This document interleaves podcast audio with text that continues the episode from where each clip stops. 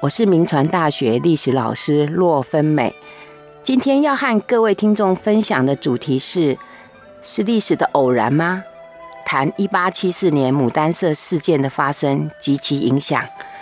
呃，不晓得各位听众还记不记得哦？我在上一次的节目就是谈到海角风海角风暴这个主题，最后我问了一个问题，说一八七四年。日本出兵台湾，引发牡丹社事件，究竟是历史的偶然还是必然？那我们今天就来研究一下，到底是偶然还是必然？我想，任何历史上哦，任何事情的发生哦，都有它的导火线。那在上一次的节目里面，我大概分析了，就是牡丹社事件发生的导火线，或者也可以说是借口的这个。呃，一八七一年的这个琉球宫古岛船民漂流遇难事件，还有一八七三年的这个佐藤利巴漂难被劫事件啊，那这两个事件发生之后，那日本呢，为了解决他们长久呃，因为台湾岛周边遇难的这些船难事件。那屡屡遭受到这个原住民侵扰，所以这个日本的政府呢，他曾经试图以外交的途径来谋求这个解决之道，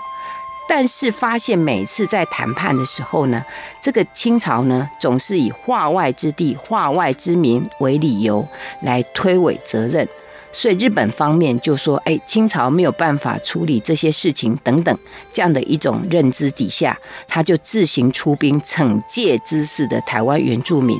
那这一场战争，也就是我们今天要讲的题目：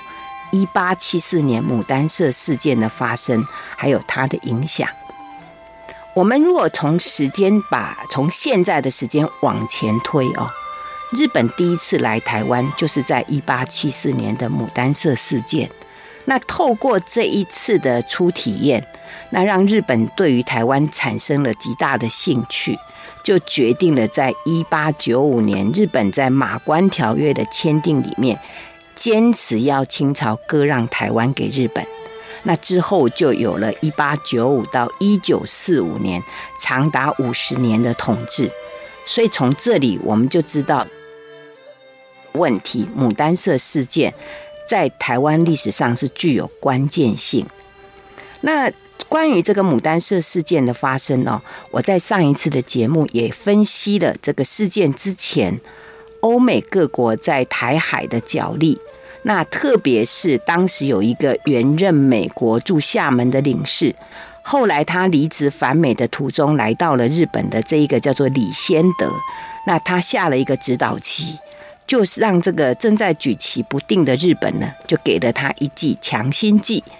那虽然当时整个这个国际的舆论呢是同情琉球民，可是对于日本呢，想要借这个理由来出兵台湾，呃，恐怕因此就引起了这个清朝跟日本的战争，那影响这些欧美各国在亚东的这个呃商业利益，所以是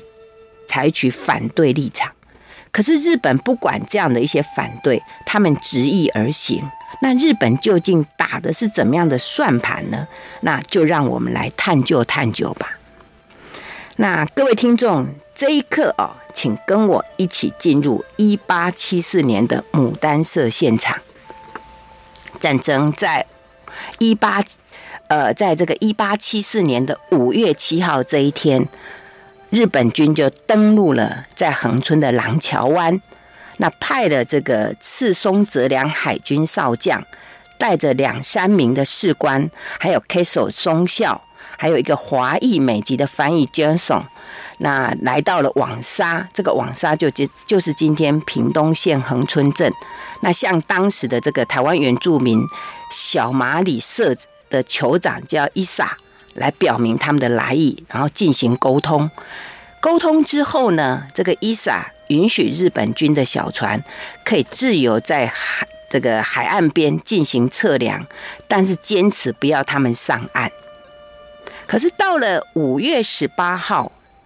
这个日本军呢、哦，他们为了躲避洪水，就沿着四重溪就上溯，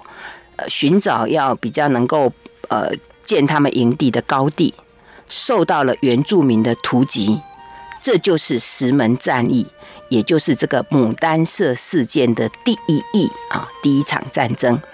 那接着到二十一、二十二这两天呢，又有一些零星的冲突发生。那在个这个战争的这个冲突的过程里面呢，那日本方面就预取了十二位这个原住民的这个首级。那听说里面包括那个原来牡丹社事件，呃，牡丹社的头目阿禄父子的首级啊。不过这个是后来日本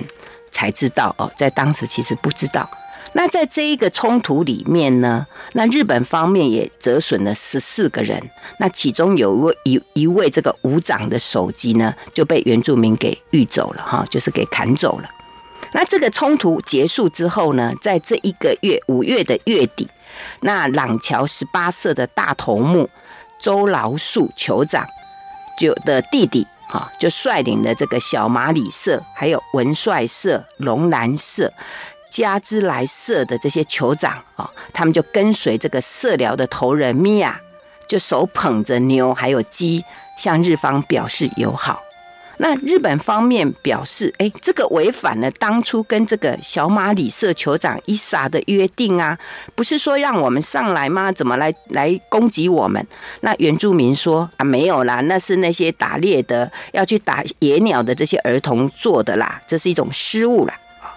那。当时这个征台督军是西乡重道，他再度表达说，我们征讨的对象是当年这个琉球宫古岛船民嫖难遇害事件的肇事者牡丹社和高士华社而已。那你们这些无辜的人呢？我们会送你一个，给你一个日本的旗号来保护你们啊。我们不，就是我们要敌敌我要分明。那这种区分敌我的方式，哈，是当时李先德教他们说怎么跟台湾原住民这个接触的啊。那后来这个小马里社的这个酋长，呃，他接着就允诺说，好，那允许日本方面可以在这个岛的任何一个地方自由上岸啊。那从这里你就可以看到，清朝对这里真的没什么管辖权哦。这个原住民的酋长就可以决定。呃，他们就是给日本的这方面的承诺啊，这是第一场战役跟之后的谈判。那到了六月二日哈，那日本远征军却又发动了第二场战役啊。那为什么要发动这一场战役？这是他们说，呃，因为那时候这个牡丹社哦，并没有来进行议和，所以要对他们表示攻击。所以他们整个攻击的计划就是兵分三路，那从枫港。石门还有竹社口等处哦，来前进。那枫港军团是由谷干城少将领军，那这个石门军团呢是由久佐兼佐马太宗佐领领军，那竹社口军团呢则由赤松泽良少俊领军。那他们就是三个军团呢，最后在这个牡丹社会合，然后再一起回到这个廊桥的本营啊。那日军在这个攻击作战的过程里面呢，一直遭受这个原住民的零星袭击，可是他们都看不到这个原住民的踪影，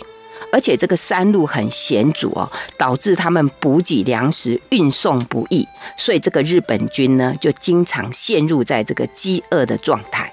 那等到这个三路攻击计划结束之后，那在七月一号那一天呢，就由这个周劳树酋长。就率领了这个牡丹社、乃尔乃社、高士华社、文帅社、鬼仔子角社、小马里社等六位酋长，还有其他的原住民共七十余人，就在那个统领捕头人林阿九等人的仲介底下，啊，前往保利庄杨天宝家中跟日方进行见面，然后议和。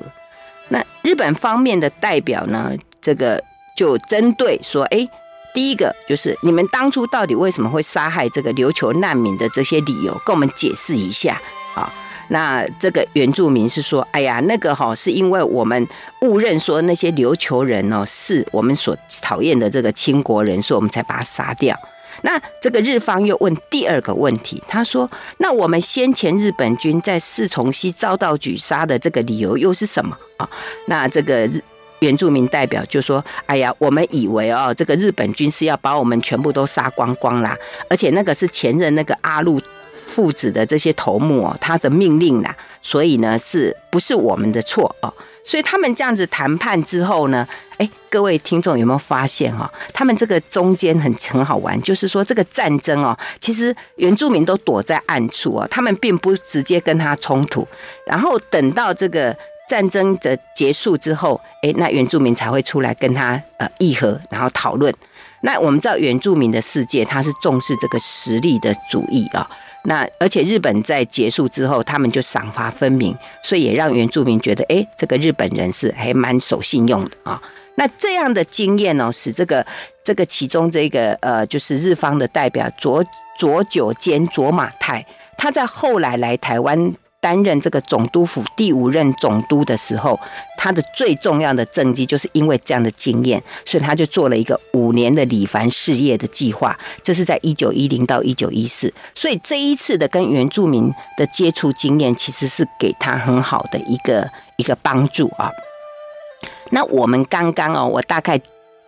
简单的把那个过程这样子叙述一下。可是这个过程呢，各位听众，如果你有到。屏东县牡丹乡石门乡，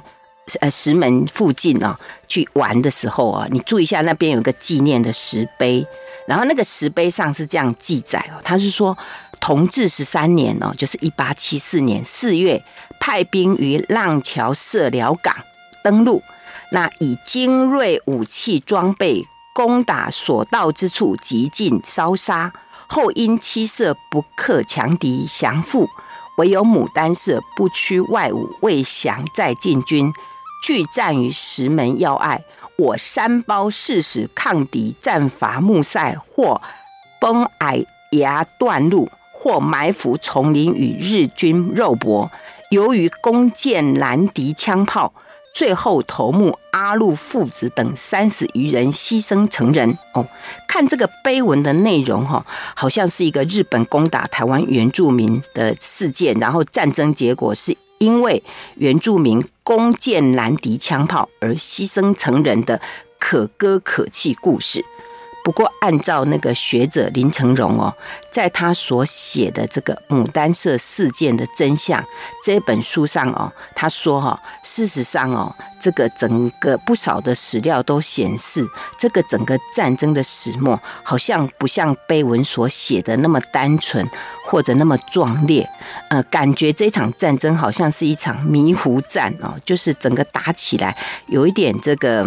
不是那么样的的激烈啦，哈，不是那么激烈。所以，如果我们真的要讲牡丹社事件的话，其实是指一八七四年五月到七月这个中间，那日本远征军跟台湾原住民之间的一连串议和跟交锋的过程啊。那有关这一段过程，我想我们这样稍微的介绍一下。那。接下来，我们我刚刚问你一个问题，说日本到底为什么要来？他打的是一个什么样的算盘？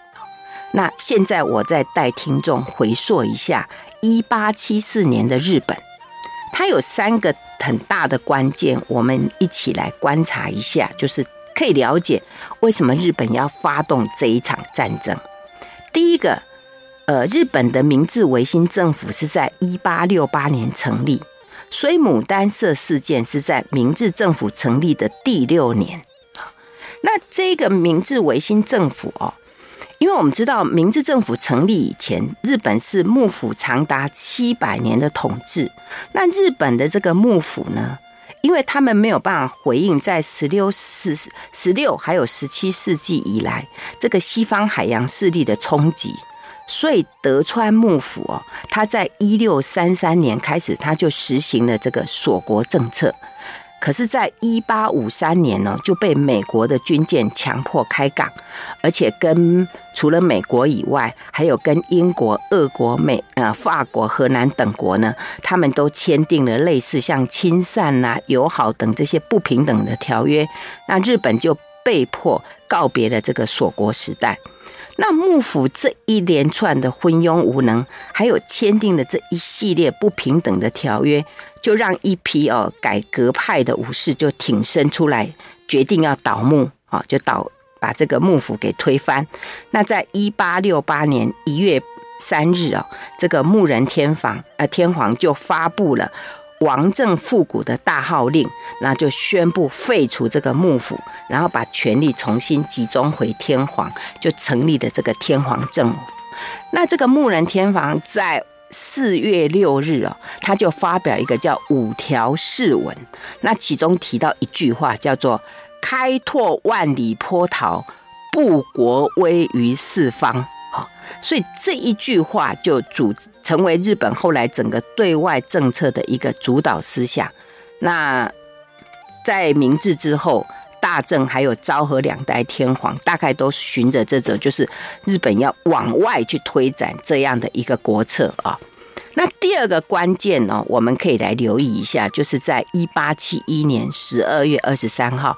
日本呢在整个明治维新政府，他们派出了几乎是半个政府的人力啊，然后到欧美去考察。当时是以太政大臣岩仓具视为特命全权大使的这个日本使团。登上了美国公司的轮船，那从横滨出发，奔赴美国跟欧洲。那这一年呢，是对日本维新政府是非常重要的关键。那牡丹社事件就是在这一个之后的第三年发生啊。那这一次，我想我们知道美那个日本的这个这一这一大票人哦，他们出去考察，他们当时的目的是第一个就是。要交涉修改不平等条约，那第二个就是要考察各国的情况，那学习治国经验，还有各种专长。他们前后访问了美国、英国、法国、比利时、荷兰、奥地利、德国、俄国、丹麦、意大利、瑞士等十二个国家，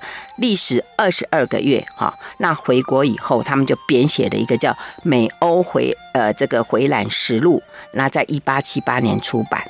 那这一趟哦，二十二个月的行程，他们的这个想要修改条约这个目的虽然没有达成，可是这个使节团收获非常的丰富，尤其他们对于这个普鲁士怎么样由小国变成大国，由弱国变成强国的这个经验感到非常的有兴趣。那特别是这个铁血首相俾斯麦跟他的参谋总长老毛奇所说的一句话哦，他说。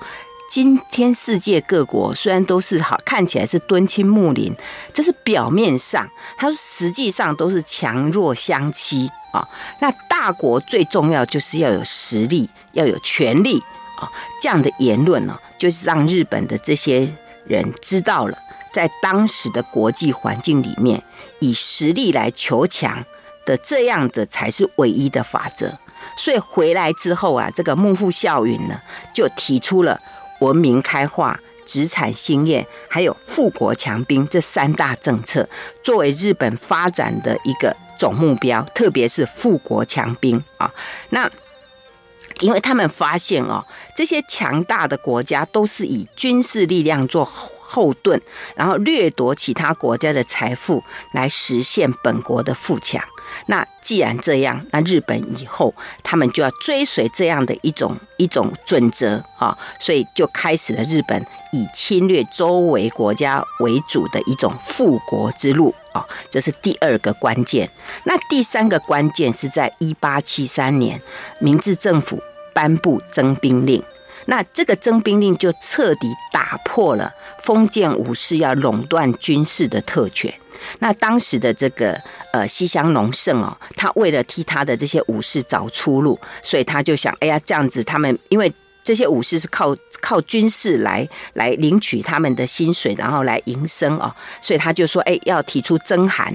可是这个征函，因为那时候明治政维新政府啊，他们觉得应该先把内政为主，然后先不要出去战争，所以就否决。可是这个征韩论被否决之后，就引起这些旧武士就造反。好，那日本政府为了安抚这些武士阶级，诶，他们本来是反对战争，反而由他们来发动了第一次的这个对外战争，就是台湾征讨，也就是牡丹社事件。那他，而且他对对台湾出兵哦，他特意用了这个西乡隆盛的弟弟。西乡重道来做领军，主要是消弭哦他们对这个政府的不满。那这个就在一八七三年，那一八七四年这个战争就爆发。所以我们这里哦就可以看到，呃，台湾在整个这个一八七四年这个牡丹社事件，其实是在整个当时日本的一个一个维新政府的一个策略底下，啊、它成为日本维新政府第一次海外用兵之地啊。我们先谈到这里，休息一下，广告过后，我们再回到 News 九八九八讲堂。欢迎回到 News 九八九八讲堂，我是洛芬美。今天和各位听众分享的主题是。是历史的偶然吗？谈一八七四年牡丹社事件的发生及其影响。我们前一段哦，有大概分析了一下牡丹社事件。那我们发现，其实所谓牡丹社事件，它其实是在一八七四年五月七日到呃五月到七月中间，日本远征军跟台湾原住民之间一连串议和还有交锋的过程。那日本明治维新政府呢？既然是以富国强兵为策略，那这一场日战争对日本而言，它真正的目的是什么？这是值得我们去观察的。这一场战争哦，其实不仅是日本明治政府的一个第一次的海外征讨，也是近代日本新闻媒体报道战地新战地消息的初次经验。因为当时这个东京日日新闻的这个记者盐田啊、呃、岸田银香，他就跟随着这个军队登陆台湾，报道整个这个战地消息，那成为日本历史上首位的这个战地记者。不过，因为当时这个台湾原住民哦，他跟日军都没有什么正面冲突，所以没有什么战争的现场还有战斗的新闻可以报道。所以他反而报道很多，呃，台湾岛上的一些特殊的风土人情，哎，这个引起了这个日本读者的好奇心哦。所以听说在这一段时间里面呢，这个东京日日新闻的发行量增加了一点五倍。那这一段反而成为日本社会的一种舆论的焦点，他们整个日本都在疯狂看看到底台湾有些什么有趣又好玩的东西啊。那。这个除了这个是一个这个战地新闻的一个初次经验之外哦，那征台之役哦，更是日本他面对这种卫生环境非常差的台湾的第一次宝贵经验。那因为当时日本的这个军队哦，他们才刚进入所谓的近代化，那对所谓的军医的这个制度，其实也还没有很多的经验，所以他们领有台湾。之后要怎么样在卫生条件上做改善？这样的后来的这个统治台湾的经验，都是在这一次的征台经验里面去累积出来的。那当时日本军在台湾呢，其实多数都不是在跟台湾的原住民战争，而是跟台湾的风土病作战。根据那那那时候有一本叫做《征蛮医志》，上面就记载。说这个日那时候日本军呢，在台湾的这个病患呢，增加的很快，大概占了全军的十之八到九啊。那其中呢，有一种病叫做持张热，大概占了十之七八。那伤寒刺之，那主要的原因是因为他们当时在台湾的这个营地哦。都是一个草原，根本就没有人住过的地方，所以可能很多有毒的分子就浮游在空气里面啊，所以他们一到就很容易染病。那再一个原因呢，就是啊，日本人不习惯这种热带的生活啊，所以这个原来原住民罹患这种病很少，可是日本人一来，然后就罹患了。那这一种叫做持张热哦，它很难痊愈哦。它有时候好了，可是过四五天会再会再犯，然后再几次之后就会变成贫血症，然后泻肚子、全身浮肿，那可能就死亡了哈。所以这是当时的一个在台湾的一个状况。所以对日本军来讲，这牡丹社事件好像是一场跟异形的战争，是一场看不到敌踪的战争。所以那时候在台湾很多人死亡，那台湾的在地人哦，还为这些死亡的这些日本军人建立一个叫做“日本好兄弟”的墓碑哦，可见台湾人民其实还蛮善良的哦。那日本的这个远征军哦，在台湾呃名义上好像是在惩戒这个逞凶的原住民，可是各位听众有没有发现，他们其实？真正这个冲突的战斗场面很少。那大部分的时间呢，都是在跟原住民之间进行口头的议和啊。那我们来观察当时台湾的原住民呢，因为我们知道台湾岛就地理环境来讲，它处在这个东亚福寿的一个中心。那自古以来呢，这个船只很多，不管是主动或者被动，那经常都会停靠在台湾岛。所以岛上的这个原住民，其实他们对这些异邦人哦，在岛上进进出出的情况，他早就习惯啊。而且这些原住民他们是讲究实力的啊，他们讲究实力主义，所以他们透过这种偷袭的的情况，然后来探知对方的强弱，然后再用议和的方式来选择对自己比较有利的结果，然后创造一种双赢啊，这是。台湾原住民在长久以来，他们因为常常受到这种外来的威胁，所以他们已经衍生出他们的一种生存状况啊。而且刚刚提到说，他们因为这个什么武器落后就不敌，其实错了。那时候原住民呢，他们会透过议和，然后去跟这个外来的这些呃西方人哦，去换那个冲枪，就是有枪炮。他们武武器其实还蛮强的哈，还蛮强。所以呃。原住民啊，他们跟这些日日本人谈判之后啊，那化解危机。那化解危机之后呢，那原住民就很热情的邀请他们这些日本人到他们的部落里面来喝酒啦、唱歌啦、跳舞啦。那我们知道这些呃，像西乡重道他们是原来就是鹿儿岛的萨摩人，他们也是属于。都是黑潮洗礼下的民族，那性格上跟台湾原住民还蛮像，就很阿萨里这样，所以他们沟通好之后就，就就很容易就和解了，然后就就开始在那边庆贺起来啊。所以我们可以讲说，哎，这个原住民呢，他们其实是在整个这一个谈判里面，在整个这个交交这个交涉里面，他们其实比清朝还还厉害。那我们接下来就来看看。那清朝的反应是什么啊？这个日本远征军他们在五月二日啊，正式向台湾岛出航以后，那清朝是到五月十一号，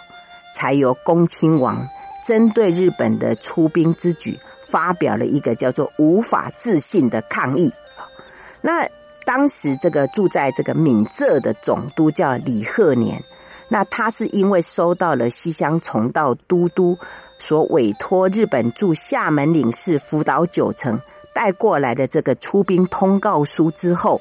他在五月十一号，呃，就发函给日本的台湾远征军，表明琉球跟台湾同属于清国，那日本的出兵行为是违反了清日修好条约中的第二条领土相互不侵犯的约定，所以要求日本撤兵。那这个李鹤年呢，他就派了一个使臣，带着这封信啊，就刚刚他写的这一封信，就乘坐着杨五号，在五月二十三日就到达了恒春的这个廊桥湾，向日本方面表示抗议，而且强硬的要他们撤兵，说这是中国的土地，你不可以在这边上路。不过这一个哦，把话讲得很硬的这一个清朝官员。他自始至终都躲在船舰上，他根本没有踏到台湾的土地，啊，就直接就把这在在船上就把这个讯息交代完毕。那当这名使臣呢，跟他所坐的这个船舰要离开的时候，那日本方面就跟他 say goodbye 啦，就释放了二十一响礼炮，那并且对清朝的国旗行行这个军礼啊。那这个时候哈，清朝的这个洋武舰也发也发炮来回应，不过发炮的时间哈，呃，哩哩啦啦啊，有时候五分钟，有时候十分钟，所以你就可以看到清军连这个发炮的技术都不成熟啊，所以这个清朝表面的强硬根本就没有什么效果，所以这个日本军队啊，他们就是呃，根本就不太搭理他。然后等到这个事情告一段落之后，到六月二十一号，那清朝的特使沈葆桢他才率舰呢到这个廊桥跟西乡重道都督会面。不过这个沈葆桢哦，这个清朝的特使啊，他当时是官拜台湾督办防务。你知道他跟这个西乡重道见面的第一句话？他竟然跟他说：“哎，没有办法跟你共同参与扫荡城凶原住民，真是遗憾呐！”哦，看起来好像不是来抗议的。OK，好。那这个沈葆桢讲完这个话也没久留，他在二十七号，他啊不，他就回去了。然后在二十七号就抵达了台南，然后在台南那个地方呢，就公告了一些呃，说表示说有啦，我们清朝有去处理啊、这个整个这个这个牡丹社事件这样的一个状况啊。那这样的一个事件啊，呃，当然。这个日本当初哈，他以为说来征讨这个化外之地的台湾，战费是比较便宜啦，应该也不会引起什么国际纠纷啊。但是这个如意算盘好像有有了一些破绽，而且引起了一些国际之间的冲突。所以维新政府啊，他在这个牡丹社事件发生之后的九月当中啊，他就派了这个大久保利通为全权大臣。呃，来到北京要进行谈判，不过他到达北京的时候呢，他态度还是很强硬哦。一来，他断绝这个呃这个拒绝清朝要求他撤兵的这一个建议；那另外一方面呢，他又努力跟在中国的其他英国、法国等国的公使亲近，他希望能够影影响一些国际舆论，那希望让大家能够呃整个。呃，等等等一下的谈判呢，能够对日本有利。那双方在会谈的过程里面呢，他们争议的焦点呢，就是清朝清朝认为说原住民坟地是清朝的，所以根据这个条约呢，那原住民的处分权应该由清国来决定。可是日本方面呢，他说原住民台湾的原住民是无主的蛮地，根据国际法的标准。清朝不能行使这个权利啊，因为这是无无主的土地。那双方面经过七次的会谈，其实是没有共识的。OK，我们先谈到这里，休息一下，广告过后再回到 News 九八九八讲堂。欢迎回到 News 九八九八讲堂，我是洛芬美。呃，今天跟各位听众分享的主题是：是历史的偶然吗？谈一八七四年牡丹社事件的发生及其影响。我们刚刚讲说，这个日本跟清朝啊进行谈判，那谈判七次了都没有结果，所以那时候这个英国驻清公使威妥玛他就鉴于说，哎，再这样不行，因为英国商社在这边有两百家以上的这个这个呃。就是有公司，而且他们每一年有超过四亿英镑的贸易利润。那整个远东地区的和平跟安定，如果让你们两个再吵下去哦，不是办法。所以在同治十三年，就是一八七四年的十月三十一号，就呃协调结果，就让他们签订了一份北京专约。那这个条约内容哦，第一个就是。清国政府必须承认日本的出兵台湾是保民义举。好，那第二个呢，就是清国政府呢，他要提出五十万海关两作为赔偿金，那其中十万两这个是受难家属的抚恤金，那四十万两呢是买回日本在台湾坟地所建设的道路还有建物的这些权利啊。那整个金额跟支付的方式就明定在互换的凭单凭单上面。那今后呢，清朝政府应该设法保护航海民的安全，而且保证这个灾害呢不会再发生。那简单的来讲，就是清朝同意支付五十万海关两的情况之下，那日本愿意在十二月二十日以前撤兵。那这个结果。当时日英国驻日公使呃 Marcus 他就感到很讶异，他寄信给他的朋友当中写说：“哎，真没想到被侵略的清朝竟然还得支付赔款。”哎，而且另外当时还有一位旅居中国的一个英国人也说：“他说台湾事件的处理啊，就是向全世界宣告说，这里有一个富有的国国家，他随时会自动给你赔款。”而且绝不会进行战争啊！他说中国的命运是结束了啊。那虽然有这两个人帮中帮这个清朝抱屈，不过当时整个清朝的舆论认为说，用五十万的海关两哦来回避战争，而且免除以后几年的损害，甚至而且借此来宣示他们对台湾的统治责任，避免其他国家来做非分的这个的的想法。他说这是划算。那在日本方面呢，他对这个事情的想法是啊，当时的这个代表这个大久保利通啊，他其实是说，哎，日本的国力哦，只能祈求议和啦，要开战哦，其实是有一点有点辛苦。不过他在整个外交上获得全胜啊，不但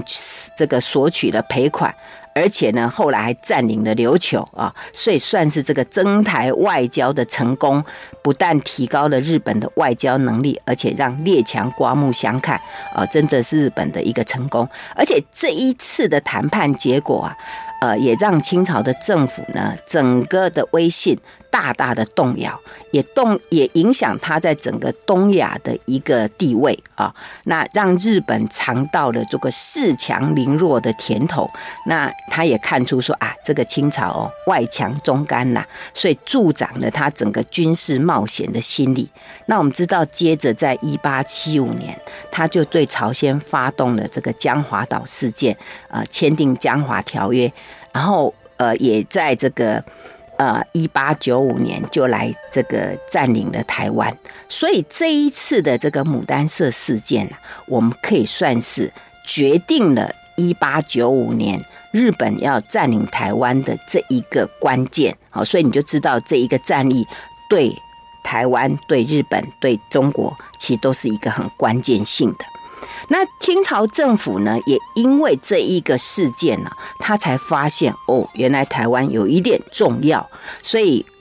他在一八八五年，他就在台湾建省，只是很可惜，到一八九五年，台湾就割让给日本。那这之后呢，呃，有一些呃，就说清朝因为发现台湾很重要，所以他也就呃接续在台湾有了一些建设啊，包括呃这个呃所谓八通关的古道啊，就是今天有大部分是在那个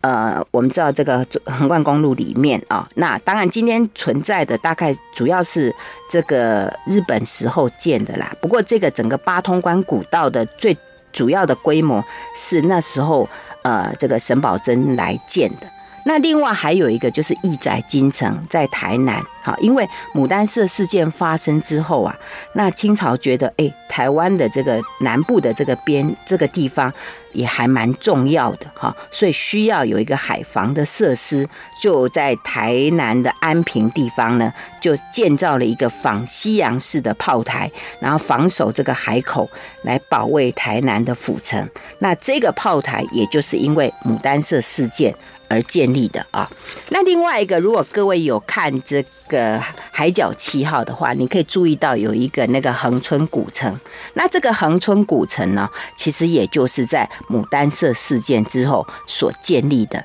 啊。那因为我们知道，在这个之前呢，其实清朝政府不太允许台湾建城啊，特别不能建那个比较高一点的城，因为他恐怕台湾人躲在里面反抗，所以呢，他就。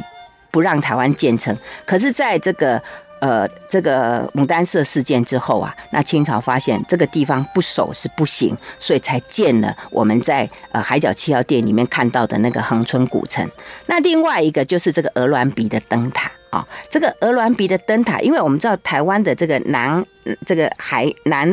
南部的这个海角那个地方，那这个是这个交通要道啦，所以这种原住民杀害外国人的事件屡屡所闻。那这个牡丹社事件就是因为这样才产生嘛，所以清朝觉得哇，这有点重要哦，所以他们就在一八七五年就聘请了这个英国皇家学会的这个技师叫毕奇里，然后以。两百数十万两的银子，然后建造，然后在一八八二年完成，这就是我们今天看得到的这个呃鹅銮鼻的这个灯塔。所以这四个古迹的一个建立啊，就就是来自于这个牡丹社事件。所以我们这一次呢，跟各位介绍的这个牡丹社事件，它对整个台湾的历史是一个很重要的。好，那我们今天就介绍到这里，谢谢各位收听九八讲堂，再见喽。